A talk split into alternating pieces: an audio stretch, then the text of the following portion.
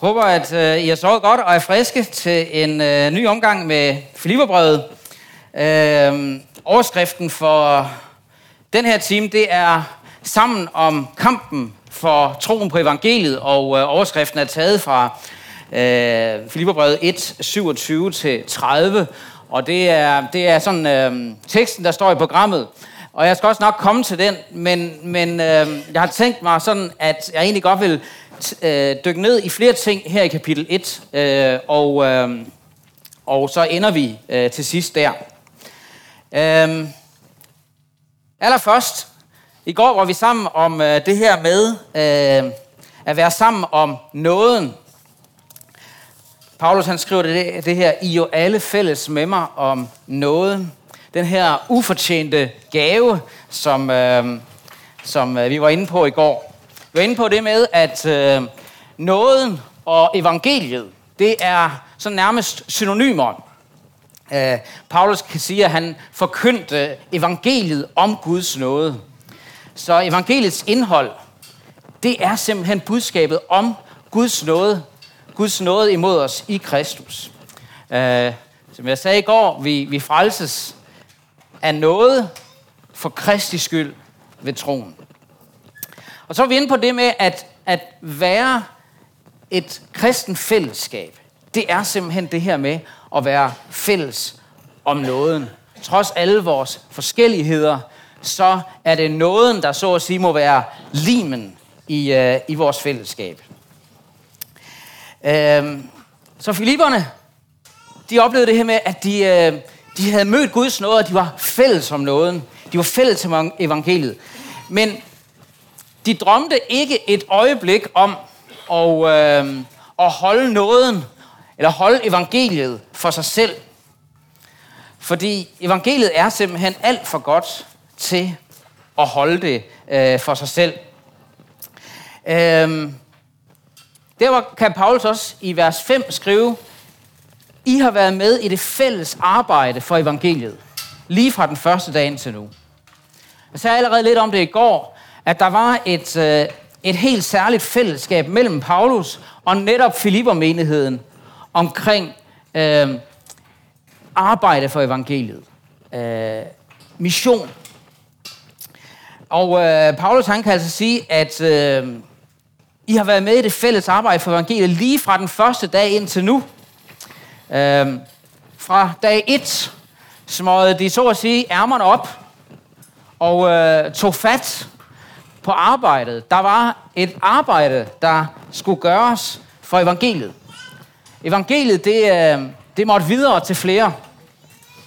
Man kan sige, at øh, altså vi, vi siger jo ofte det her med, at har man sagt A, så må man også sige B. Og øh, Filipperne, de forstod, at har man sagt evangeliet, så må man også sige mission. De to ting hører simpelthen uundgåeligt sammen. Man kan også sige, har man sagt forsoningen eller forligelsen, så må man også sige forligelsens tjeneste. Øh, hvis vi lige prøver at slå op i øh, 2. Korintherbrev kapitel 5, 2. Korintherbrev kapitel 5, øh, vers øh, 17-21, så er der nogle, øh, nogle vers der, som er utrolig vigtige, og som siger noget om det her med sammenhæng mellem selve evangeliet og så mission. Øh, jeg læser lige øh, versene først, og så øh, skal jeg nok forklare, hvorfor jeg satte det sådan lidt sjovt op her på skærmen. Paulus han skriver, Men alt dette skyldes Gud, som forlidte os med sig selv ved Kristus, og gav os forligelsens tjeneste. For det var Gud, der i Kristus forlidte verden med sig selv, og ikke tilregnede dem deres overtrædelser, men betroede os ordet om forligelsen. Så er vi altså udsendinge i Kristi sted, i det Gud så at sige formaner gennem os. Vi beder på Kristi vegne, lad jer forlige med Gud. Ham, der ikke kendte til synd, har han gjort til synd for os, for at vi kunne blive Guds retfærdighed i ham. Øh, her der taler Paulus om, om forsoningen, eller forligelsen, det udtryk, der bruges her, det, det, det er det samme øh, ord. Øh, han taler om forligelsen, og så forligelsens tjeneste. Og han begynder med at, at sige, at alt dette er fra Gud. Alt er fra Gud. Det er hele frelsens virkelighed, han taler om der. Alt er fra Gud. Øh, som en har sagt det. Det eneste af mit eget, som jeg bidrager øh, med til min frelse, er den synd, fra hvilken jeg har brug for at blive frelst. Det er vores bidrag. Det eneste, jeg bidrager med til min frelse, er den synd, fra hvilken jeg har brug for at blive frelst. Alt er fra Gud. Og så det, Paulus gør i det her vers, eller i de her vers, det er, at han, han beskriver først, hvad Gud har gjort for os, for hele verden, i Kristus. Gud har forlit, har forsonet verden med sig selv i Kristus. Øh, og det er det, alt, alt det med rødt, det, øh, det understreger her. Det var Gud, der forlidte os med sig selv ved Kristus. Det var Gud, der i Kristus forlidte verden med sig selv, og ikke tilregnede dem deres overtrædelser. Hele verdens overtrædelser valgte han ikke at tilregne verden. Han tilregnede Jesus dem i stedet for, som han skriver, ham der ikke kendte til synd, har han gjort til synd for os, for at vi kunne blive Guds retfærdighed i ham. Det var, hvad der skete på korset. Men Paulus kan ikke tale om det, uden at han nærmest i samme åndedræt er nødt til så også, når han har sagt forligelsen. Hvad Gud har gjort i Kristus, så er han nødt til i samme åndedræt at tale også om forligelsens tjeneste. Som han har givet til, til Paulus, til kirken, til os. Det var Gud, som forlidte os med sig selv ved Kristus og gav os forligelsens tjeneste. Det var Gud, der i Kristus forlidte verden med sig selv og ikke tilregnede deres overtrædelse, men betroede os ordet om forligelsen.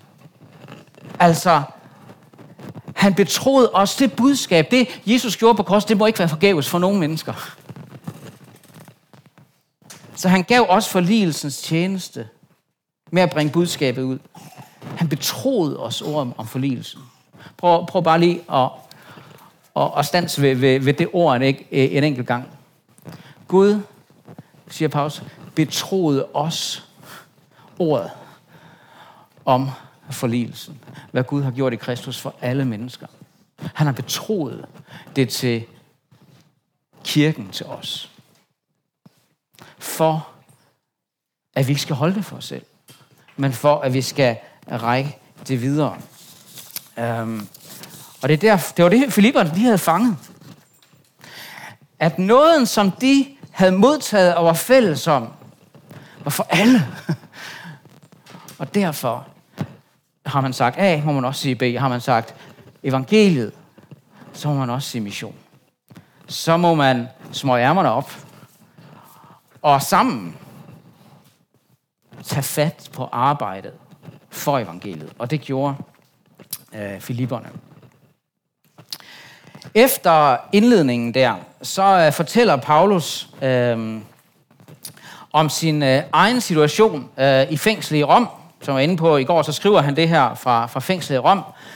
Så, har, så, så der beskriver han sin egen situation. Det vil sige, at han er sådan set øh, mere øh, optaget af, hvordan det går med evangeliet, end øh, hvordan det går med ham selv. Han skriver sådan her øh, i vers 12-14. Jeg vil have, at I skal vide, brødre, at forholdene her hos mig snarest har ført til fremgang for evangeliet. Så det er blevet klart i hele borgen og for alle andre, at det er for Kristi skyld, jeg er i lænker. Og i tillid til Herren har de fleste af brødrene ved mine lænker fået større mod til at tale ordet uden frygt. Uh, læg mærke til, at Paulus han, han skriver uh, ikke så meget om, hvordan det lige går ham selv, men han skriver om, hvordan det går med evangeliet der i fængsel. Uh, og han fortæller altså, at hans lænker faktisk har ført til fremgang for evangeliet. Uh, hvis man skal sådan øh, drage en nutidig parallel, så kan man øh, tænke på Nelson Mandela. Øh, da apartheidstyret i Sydafrika, de ligesom forsøgte at forhindre Nelson Mandela i at arbejde imod apartheidsystemet. Og i, øh, ville hindre ham i at udbrede sine tanker om lige rettigheder for sorte og hvide osv., så satte de ham i fængsel. Men historien har vist, at netop fængslingen af Mandela ikke virkede efter hensigten. Snart tværtimod. Både fordi, at, at, at, at, at presset fra omverdenen uh, mod apartheidstyret, det, det voksede ved hans fængsling. Men også fordi, også fordi, at selvom man kan spærre en mand inde bag trammer, så kan man ikke sætte et budskab bag trammer. Man kan ikke sætte et budskab bag trammer. Mange gange gennem historien, der har forskellige myndigheder forsøgt at, at stanse evangeliets fremgang, evangeliets udbredelse, ved hjælp af, af den samme taktik, ved at sætte kristne, og, og måske særligt kristne forkyndere og ledere i fængsel. Men historien viser igen og igen, at det virker ikke. det virker ikke. Fordi man kan ikke binde et budskab med linker. Og der er slet ikke evangeliet. Uh, Paulus han blev fængslet øh, adskillige gange i løbet af sit liv. Netop på grund af evangeliet. Og ved en, øh, ved en senere lejlighed, sidste gang han sad i fængsel, der skriver han, For det, og det er i sammenhæng evangeliet, for det lider jeg ondt, ja, er I lænker som en forbryder. Dog, Guds ord er ikke bundet. Guds ord er ikke bundet. Med andre ord, de kunne, de kunne godt lægge Paulus i lænker, men de kunne ikke lægge Guds ord i lænker. De kunne ikke lægge evangeliet i lænker.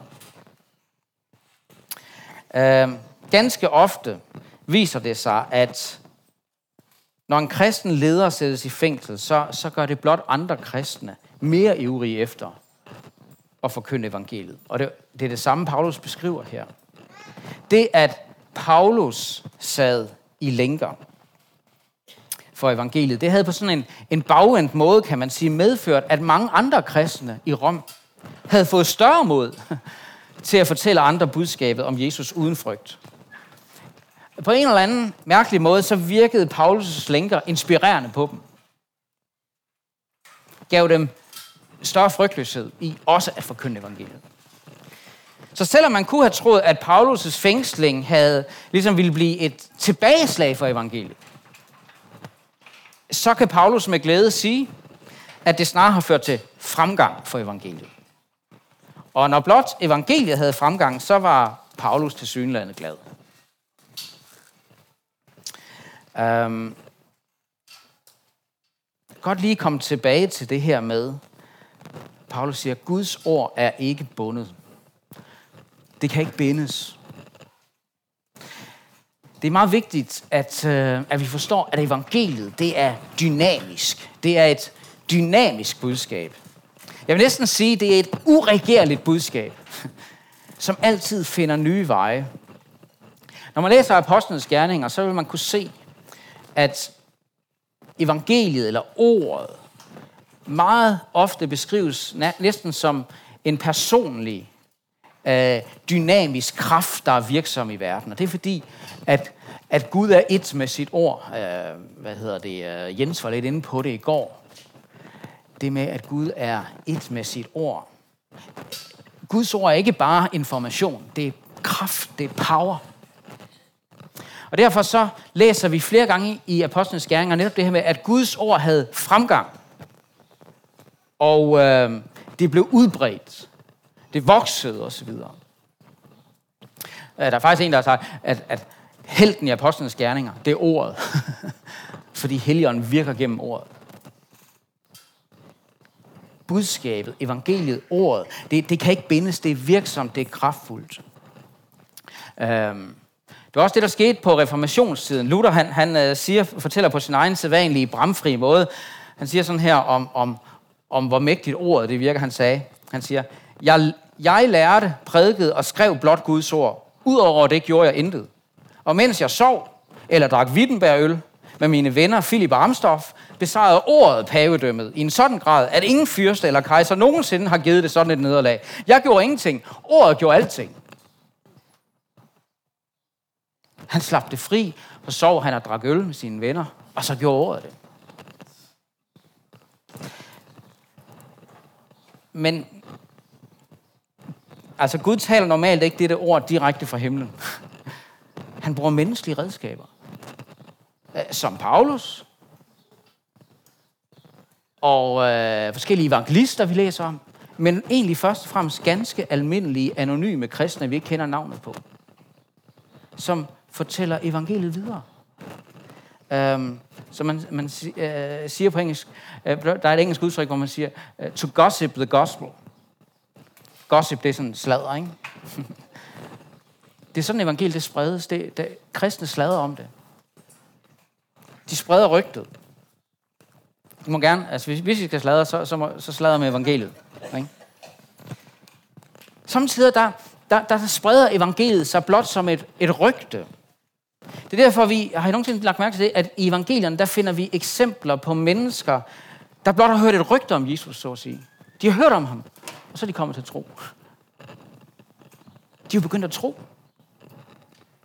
Det synes jeg godt kan være en opmuntring til os, også om at, at lade en bemærkning om Jesus falde i nyerne af. ved aldrig, hvad det kan føre til.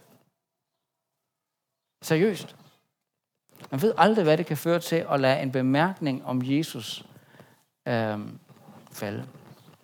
Altså det her, det handler, vi må se, ordet er den store kraft. Ordet vil gerne bruge os som sine redskaber. Jeg siger, at man ved aldrig, hvad det kan føre til her. Øh, øh, I sidste uge, tror jeg, der hørte jeg, at I, I kender jo alle dronning Margrethe, og hun, øh, jeg synes jo, det er dejligt, at vi har en dronning, der faktisk bekender sig som en kristen. Øh, der hørte jeg, at, at som ung, der var hun overhovedet ikke øh, troende, overhovedet ikke religiøs. Hun, hun fortæller faktisk, hvad, hvad det var, der satte det i gang. Øh, det var, jeg tror, året før hun blev dronning, der var hun på Færøerne på en rejse. Og øh, da hun så skulle rejse hjem med kongeskibet, så siger formanden for det færøske øh, øh, landstyre, der Atli Dam, han kommer bare med en, en bemærkning til hende og siger, nu vil jeg sige til dig, sådan som vi siger til vores venner, når de sejler ud på søen. Må Jesus være med dig. Det fortæller hun. Det satte sig i hende. Hun fornemmede i det øjeblik. Nu blev der sagt noget vigtigt. Og øh, den der bemærkning, den gjorde det. Den satte det i gang. Så øh, bare opmuntre til, øh, lad nogle bemærkninger om Jesus falde. Vi ved aldrig, hvad Gud bruger det til. Øhm, Gud satte Paulus i fængslet, for at evangeliet kunne, kunne få fremgang, finde vej et nyt sted, øh, hvor det ellers ikke ville være kommet ind netop i fængslet. Jeg ved ikke, hvor Gud han har sat dig. Men kunne det tænkes, at Gud har sat dig der, hvor du er i det daglige, for at evangeliet ligesom kan finde vej der, fordi det ellers ikke ville komme der. Kunne det tænkes? Og, og, og nej, du skal ikke være en Paulus. Og øh, vi er ikke alle sammen evangelister. Men måske kan du bare være et vidne, der beder om at bruge en anledning som Gud giver, til at, at række en bemærkning om Jesus videre, så rygter om ham, det kan løbe videre. Man ved aldrig, hvad det fører til. Man ved aldrig, hvad det fører til.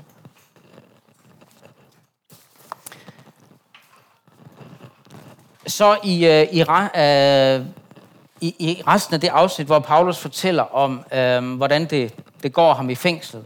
Øh, han fortæller om, at han ved ikke, hvordan han skal leve eller dø. Men jeg vil bare fra, fra det afsnit bare nævne øh, den sætning, han kom med. For mig er livet Kristus. For mig er livet Kristus. Og døden er en vinding, siger han. Tænk sig at, at have det sådan. For mig er livet Kristus. Jesus siger jo selv, jeg er livet. Jesus er større end livet. Vi, vi hørte i, i går aftes som det her med, med lyset. Øhm, altså det, det lys, der ligger bag den fysiske verden. Ikke? Øh, Gud, lyset hos Gud. Når Jesus siger, jeg er livet, så mener han mere end, end, end det fysiske liv her. Ikke? Også, han, er det, han er livet i ultimativ forstand. Han er større end livet. Øhm, og øh, nogle gange så siger vi det her med, at, at rejse er at leve, og jeg glæder mig til her lidt senere i sommeren at skulle ud og rejse, ikke? også at rejse er at leve. Men, men Paulus han siger, for mig er det at leve Kristus. For mig er det at leve Kristus. Han er simpelthen livet. Kan også tænke på, at Jesus siger, jeg er vejen, sandheden og livet. Jeg er opstandelsen og livet. Jeg siger ikke bare, at, at jeg, jeg står op. Jeg er opstandelsen og livet. Og derfor så ved Paulus, at uanset om han skal leve eller dø, så har han livet i Kristus. Øhm, det vil jeg også godt sige, nu har jeg brugt meget krudt på det her med, at, at evangeliet er et hovedord, ikke også, i Filipperbrevet. Øhm, og der har det bare slået mig. Selv evangeliet er et sekundært ord. Fordi evangeliet, det betyder jo bare gode nyheder. Og gode nyheder er jo ikke noget i sig selv, de handler om noget. Evangeliet handler, og de er gode nyheder, fordi de handler om Kristus. Det er, det er så at sige ham, der er det primære ord. Det er ham, der er selve livet. Og så øh, vil vi gå til de vers, som egentlig stod i programmet, som vi også skal se på det her med den fælles kamp for troen på evangeliet, vers øh, 27-30 her, skriver Paulus sådan her. Blot skal I føre et liv, som svarer til Kristi evangelium. Så at jeg, hvad enten jeg kommer og besøger jer, eller er fraværende, kan høre om jer, at I står fast i en ånd, og at I med en sjæl kæmper sammen for troen på evangeliet, og ikke på nogen måde skræmmes af modstanderne. Det er et tegn for dem på deres fortabelse, men på jeres frelse, og det til med fra Gud. For I har for Kristi skyld fået skænket den nåde, ikke blot at tro på ham, men også at lide for hans skyld. I den samme kamp, som I har set mig i, og som I nu hører, at jeg stadig står i. Det er nogle meget stærke og meget indholdsmættede vers, og øhm, ah, jeg føler mig lidt utilstrækkelig øhm, skulle sige noget om de her ord. Men vi tager dem i små bidder. Først siger han det her. Blot skal I føre et liv, som svarer til Kristi, Kristi evangelium. Blot skal I. Altså det, Paulus siger, det er kun én ting ved at indskærpe jer. Den ene ting er til gengæld vigtig. I skal føre et liv. Det handler altså om livsførelse. Det handler ikke kun om, hvad vi siger, ikke kun om vores ord. Det handler om vores livsførelse, det liv, vi lever. I skal føre et liv, som svarer til Kristi evangelium. Der er det igen, evangeliet, det er hovedordet. Ikke? Kristi evangelium. At det svarer til, vil sige, som er i samklang med, er i overensstemmelse med, i synk med evangeliet om Kristus. Egentlig så står der på græsk, et liv, som er Kristi evangelium værdigt. Øh, og det betyder jo ikke, at vi skal gøre os værdige til Kristi, Kristi evangelium, men når vi kommer til tro på det, at vi da lever på en måde, så vi med vores liv ærer ham, som gav sig selv hen for os på korset. Blot skal I føre et liv, som er Kristi evangelium værdigt. Og det her med at, at føre et liv, øhm, den måde vi lever på, øhm, det handler jo, altså Gud vil gerne, at vi skal tjene ham og også tjene hans evangelium i, i kald og stand. I, øh, i den livssituation, vi, vi nu er i. For de fleste af os, der, der er det sådan, at, at først og fremmest, så handler det om hjemmet, det her med at leve et liv, der svarer til Kristi evangelium. Jeg ved ikke, om jeg har tænkt på, hvor mange gange, at, i hvert fald nogle gange, hvor der står, når, med, i forbindelse med Jesu helbredelser. Og så siger han, tag din borger og gå hjem. Altså, det, det, det overser man tit. Han siger, gå hjem. Fordi det første sted, han vil, at vi skal leve, så det svarer til det, vi har modtaget, det er derhjemme. Det er i familien. Det er der, hvor du har din ægtefælle, eller dine børn, eller dine forældre, eller søskende. Eller hvis du er single, dem du har dine særlige nære relationer med. Det er der, Gud ønsker, at du skal leve på en måde, der svarer til evangeliet. Øh, og øh, nogle af os, vi har nok at gøre der. Altså, over for ægtefælde, børnene osv. Så er det arbejdet. det er det daglige arbejde, du, øh, du har. Der vil Gud, at du skal ja, øh, gøre noget godt for din næste. Altså, brug dit, der er noget, du er god til, noget, du er god til at bruge dit hoved med, øh, hoved til, eller dine hænder. Øh, og det ønsker Gud, at du skal udføre det arbejde på en måde, så det øh, tjener din, din næste, og så det, øh, så det øhm, øh, ærer Kristus. Øh, hvis du er mekaniker, så kan du øh, tjene din næste ved at øh, reparere bilen godt for den, det, det menneske der. Og, øh, og sørge for, at den bil den kommer til at køre godt bagefter. Øh, det er en måde at ære Kristus på. Og så er det sådan mere bredt, ikke også? At, at, at føre et liv, der svarer til Kristi evangelium i, i samfundet generelt. Øhm, faktisk, når, når, øhm, når Paulus her bruger det her udtryk, at, at føre et liv, normalt, når han taler om den kristne livsførelse, så bruger han faktisk et udtryk, der betyder at vandre. I skal leve, I skal vandre på, på en bestemt måde. Her der bruger han et andet udtryk, der, der, der betyder at, at leve som borger. Og jeg tror, at øh, det er ikke tilfældigt, at han bruger det udtryk, altså at leve som borger i et bestemt samfund. Jeg tror, det er fordi, han lidt senere i kapitel 3, vers 20, hvis I bladrer om der, så skriver han sådan. Men vort borgerskab er i himlene. Derfra venter vi også Herren Jesus Kristus som frelser. Øh, som kristne, der har vi så at sige dobbelt borgerskab. Vi har et himmelsk borgerskab. Det er der, hvor vi, det er vores egentlige hjem. Det er der, vi egentlig hører hjemme. Men samtidig har vi også et jordisk borgerskab. Vi har et, vi har et, et åndeligt borgerskab, og så har vi et, et, et værstligt jordisk borgerskab, kan man sige. Og, øh, og Gud vil, at vi skal leve som de himmelborgere, vi egentlig er, i det samfund, vi nu er i, og være gode samfundsborgere der. Øh, og det er det, der er, er Paulus' fokus i det her vers. Det er menighedens livsførelse som borgere i det omgivende samfund. Et samfund, som langt på vej var fjendtligt stemt over for dem som kristne. Fjendtligt stemt over for den kristne tro, den kristne etik, de kristne værdier. Noget, som vi også i stadig højere grad oplever af vores situation. Øhm, der er vi på den ene side kaldet til øh, og, og leve på en måde, som øh, svarer til Kristi evangelium, ved at, at være gode samfundsborgere og gøre nytte i det samfund, vi er en del af. Og så på den anden side, hele tiden gøre det med bevidsthed om, at vi har et højere kald. Vi har en højere sag, vi tjener, evangeliet, og vi har en højere herre. Ham, som er i himlen, hvor vi har vores egentlige borgerskab, og som en dag kommer igen for at dømme levende og døde, og der skal ikke være ende på hans rige.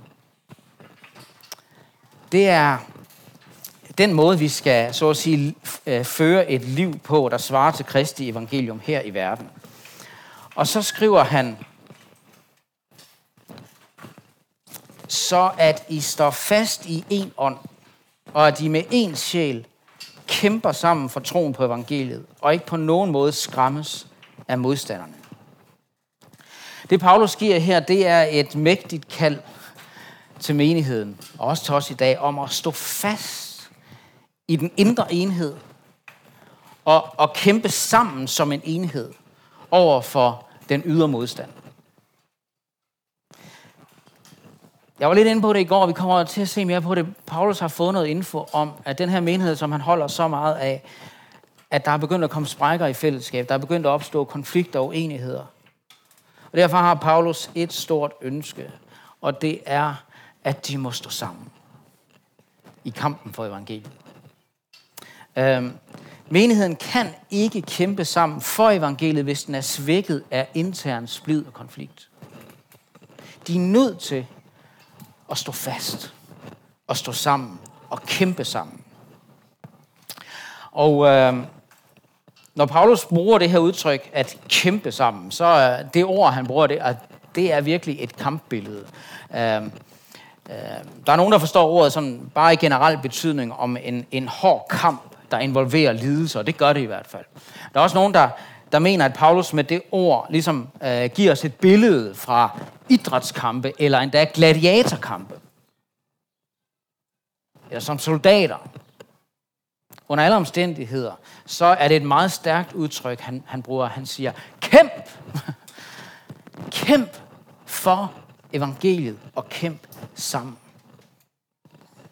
Øh, der er en kamp, der skal kæmpes sammen af som kristne.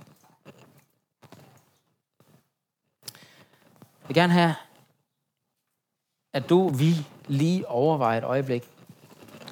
Hvad er virkelig værd at kæmpe for? I Ukraine, der har de i hvert fald noget i øjeblikket, de synes er værd at kæmpe for. Hvad er du villig til at kæmpe for? Hvad er vi villige til at virkelig kæmpe for? Og er troen på evangeliet, som Paulus taler om her, er troen på evangeliet værd at kæmpe for? For dig? For os? Sammen? Øhm, måske har jeg lagt mærke til håndboldherrerne, de, når de har deres timeout, så siger de nogle gange, hvad kæmper vi for? Sejr! Det er sådan deres kampråb. Øhm, vi, øh, nu jeg ved ikke, om der går kamp i den her også, med kampfyr det hele. Sagen er jo, at, at vi dybest set ikke behøver at kæmpe for, for sejr, fordi at vi kender allerede kampens resultat, som vi skal synge lidt senere. Kristus har allerede vundet. Det er et spørgsmål om tid, før at øh, sejren bliver tydelig for alle. Men vi, vi, øh, det kan måske meget godt, meget godt, vi nogle gange også i vores menigheder og fællesskaber så ved lige tager en time out og så minder hende om, hvad kæmper vi for? Troen på evangeliet. Troen på evangeliet. Og det er det, der i, i sammenhæng her optager Paulus. Ikke? Det er evangeliets fremgang. At flere må få del i evangeliet, det er det, vi kæmper for. Når øh, han her siger troen på evangeliet, så står der egentlig øh, på græsk, for evangeliets tro. Øh, på engelsk så står der for the faith of the gospel. Og øh, troen, den kan jo både være den tro, øh, hvormed vi tror, altså troen i subjektiv forstand, men troen kan også være øh, den tro, hvorpå vi tror. Troen i objektiv forstand, troens indhold, kan man sige. Øh, og øh, og øh, nogle gange, så kan kampen for, for evangeliets tro også være en kamp, der så at sige må kæmpes internt i kirken. Øh, hvis I lige prøver at slå op i, øh, i Judas' brev, kapitel 3. Judas' brev, kapitel 3. Så siger han, ja, det er side 1129 i, øh, i min bibel i hvert fald. Der skriver han, mine kære, mens jeg nu er ivrigt optaget af at skrive til jer, til jer om vores fælles frelse. Vores fælles frelse, det er det også, vi var sammen om i går, ikke? har jeg anset det for nødvendigt at skrive til jer og formane jer til at kæmpe for den tro, som en gang for alle er overdraget de hellige. Øhm, og det Øh, øh, Judas her taler om, det er altså ikke Judas Iskariot, det er Judas, som var Jesu bror. Øh, han advarer imod vranglærer, forvejninger af den kristne tro i kirken selv. Og, øh, og, og, og der er en grund til, jeg tror i stort set alle nytestamentlige skrifter, at der i alle de skrifter advares mod falsk lære. Øh, kampen for evangeliets tro, det kan også være en lærerkamp i kirken selv. Og jeg tror i høj grad, det er en nødvendig kamp i dag, især i vest, i, i, i de vestlige kirker. Kæmpe for den tro, som en gang for alle er overdrevet os i, øh, i de hellige skrifter, som Jens også talte om i går. Guds ord, Bibelen.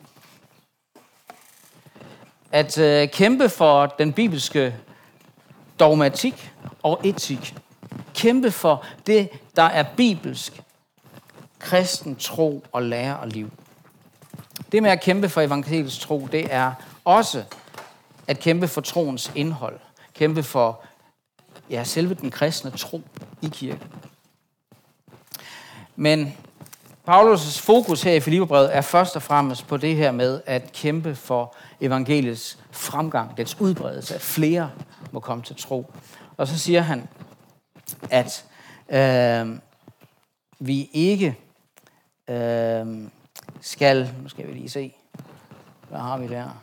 Det var den der, at vi ikke skal lade, lade jeg ikke på nogen måde skræmme af modstanderne, siger han. Øh, det er vigtigt, at Paulus, han, øh, han taler øh, kun om, at der er noget, vi skal kæmpe for, nemlig evangeliet. Han taler ikke om, at der er mennesker, vi skal kæmpe imod. Han siger ikke, at vi skal kæmpe imod modstanderne. Han siger blot, at vi ikke skal lade os skræmme af dem. Øhm, og det tror jeg faktisk øhm, godt også vi kender til nogle gange, at blive, vi kan blive skræmt af, af, af modstanderne af evangeliet.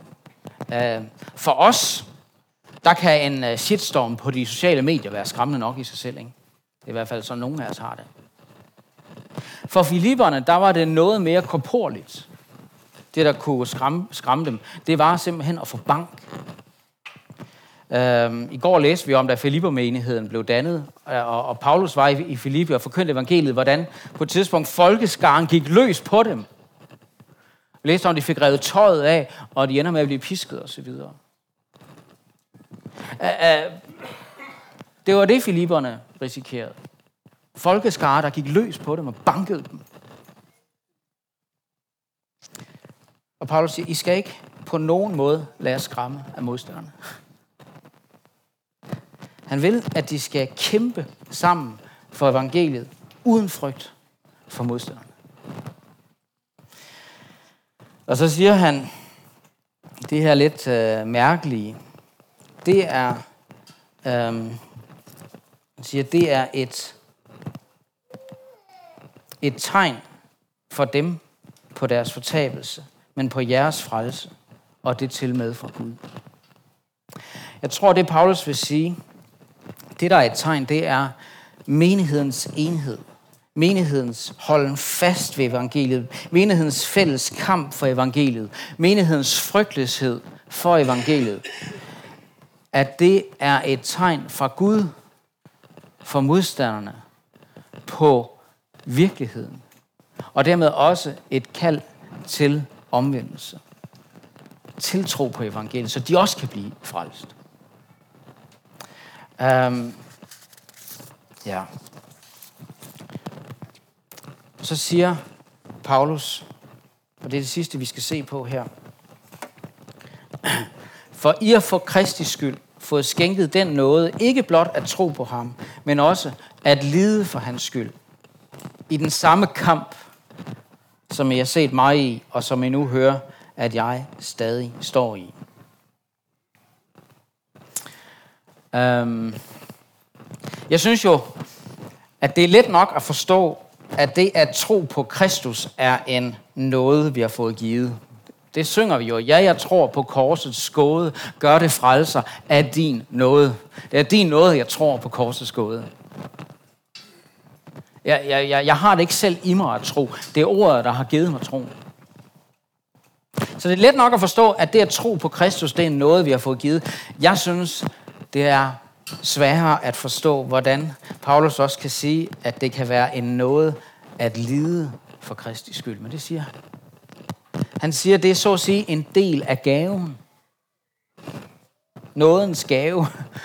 Det er en del af pakken. Man kan også sige, at det er en del af kampen. Han taler jo om, at filipperne står i den samme kamp, som de har set ham stå i. Både at tro og at lede for evangeliet. Jeg vil godt komme med en indrømmelse, hvis I lover ikke at sige det til nogen. Jeg er bange for lidelse. Jeg, øh,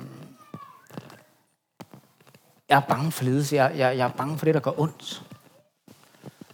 Øhm, jeg, tæ, øh, jeg tror godt nogle gange, jeg kan være fej. Frygte. Også for nogle gange at sige noget. Øh, også give udtryk for klare kristne holdninger, ikke også? Øh, jeg har det måske lidt ligesom Timotius. Man fornemmer, han, han, han var lidt forsigtig og sådan. Og Paulus må nogle gange sige, Timotius, øh, Gud har ikke givet os en fejren. Øh, jeg kan godt være bange nogle gange ved tanken om, hvis det skal blive sådan for alvor her, at det skal komme til at gøre virkelig ondt at være kristen. Jeg tror det er vigtigt, at Paulus siger ikke her, at al lidelse er noget, men han siger, at det at lide for Kristus, det er noget. Øhm. Jeg kan huske, at øh, da jeg var ret ung, der var jeg til et, øh, et møde med en etiopisk kvinde, der hed Sehe Tolesa. Hendes, øh, hendes mand, Godina Tumsa, han havde været generalsekretær i Mekane Jesuskirken i Etiopien, øh, men blev i 1979 bortført og myrdet af kommunisterne. Og hende her øh, til hey, Tolesa, hun tilbragte efterfølgende 10 år i fængsel under kummerlige forhold, og øh, hun blev også udsat for tortur. Øh, man kan læse hendes historie i øh, en bog, der hedder I den brændende ovn, som øh, nogle af jer måske har læst. Jeg kan huske, at det gjorde et stærkt indtryk på mig at møde hende, fordi hun var mærket 10 år i fængsel for Kristi skyld. Det sætter mærker i en. Hun var mærket, men hun var ikke knækket.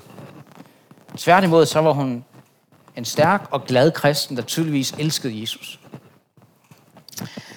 Og jeg kan huske der, at jeg sad og lyttede til hendes fortælling, og jeg sad bare og tænkte, det vil jeg aldrig nogensinde øh, kunne, det der. Øh, jeg kan huske, så løftede jeg hånden og stillede et spørgsmål. Jeg sagde, hvordan har du haft styrke til at gå alt det igennem? For jeg er ikke sikker på, at jeg har den styrke i mig. Og så jeg husker, så smilede hun blot til mig, og så sagde hun, jeg havde heller ikke styrken i mig. Hvis nogen på forhånd havde fortalt mig, hvad jeg skulle igennem, så ville jeg have vidst, at jeg ikke ville kunne klare det. Men det, jeg har erfaret, det er, at Jesus gav mig den styrke, jeg havde brug for, dag for dag. Og nogle gange, fortalte hun, var han hos mig, også på en vidunderlig, mærkbar måde i fængslet. Jeg havde ikke styrken i mig. Jesus var min styrke, sagde hun. Det har aldrig kunne glemme øhm, det vidnesbyrd. Jeg vil gerne øh, slutte med at læse nogle vers om det her med at lide for Kristi skyld fra 1. Peters brev. 1. Peters brev, kapitel 1. Øh, nej. 1. Peters brev, kapitel 4. Vers, øh, vers 12 til 16. 1. Peters brev, øh, det er interessant, fordi der står en del om lidelse, men man fornemmer, når man læser brevet, at det var ikke, det var ikke sådan, øh, så mange af dem endnu, der var blevet slået i. Altså, fornemmer, der, der var ikke nogen endnu, der havde, havde mistet livet og blevet slået ihjel for troens skyld og sådan noget. Men Peter kunne så at sige fornemme, hvad der var på vej. Han kunne fornemme, hvad der var i luften. Og de begyndte sådan at blive mere og mere udsat og, og, og, og, og ligesom blive udskammet og så videre. Og så skriver han til dem, øh, 1. Peter 4, 12. I kære, I skal ikke undre jer over den ildprøve, I er ude for, som var det noget fremmed, der skete med jer. I skal ikke undre jer, som det var noget fremmed. I tilhører jo Kristus. Men glæd jer, når I deler Kristi lidelser, så de også kan juble af glæde, når hans herlighed åbenbares. Når I deler Kristi lidelser, Paulus taler også om at have, at have det her fællesskab med Kristus i hans lidelser. Og det er det, der han ser som en nåde, at få lov til at lide sammen med Kristus på en eller anden måde, og lide for Kristus. Og så siger han, hvis I bliver hånet for Kristi navns skyld, er I salige. For herlighedens ånd, Guds ånd, hviler over jer. Jesus siger det også selv. Salige er I, når, I, når, når mennesker håner jer og forfølger jer og lider jer alt muligt ondt på for mit navns skyld, på grund af mig. I salige, fordi herlighedens ånd, Guds ånd, hviler over jer. Øhm, det synes jeg er ret fantastisk, fordi øh, det her med herlighedens ånd bliver, bliver beskrevet, og det, det viser, øh, der er et af Messias profetierne i det gamle testamente, hvor, hvor, hvor herlighedens ånd hviler over Messias, over Kristus. Og her står der, at den samme ånd hviler over os, som tror på ham.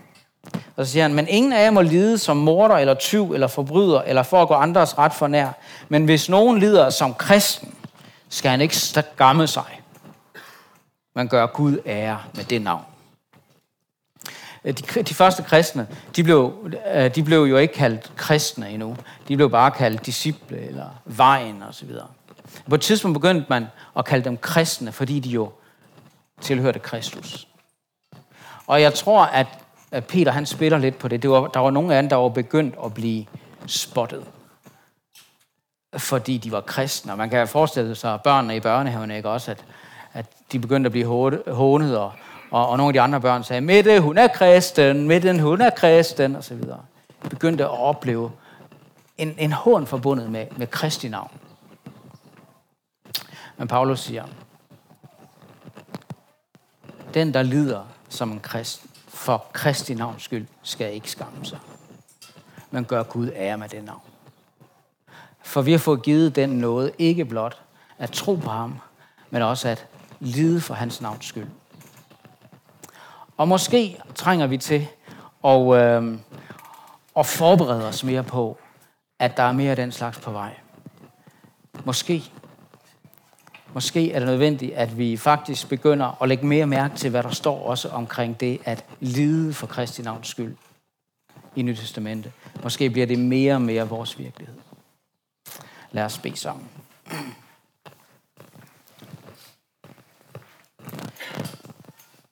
Kære Jesus, vi øh, takker dig for dit ord til os nu. Vi takker dig for din nåde, din frelse, så takker vi dig for, at, at du og dit ord vil bruge os, for at evangeliet kan nå til flere. Og så beder jeg dig om, at du vil styrke vores fællesskab med hinanden, sådan at vi kan stå sammen og kæmpe sammen for troen på evangeliet. Beder vi om for dit navns skyld. Amen.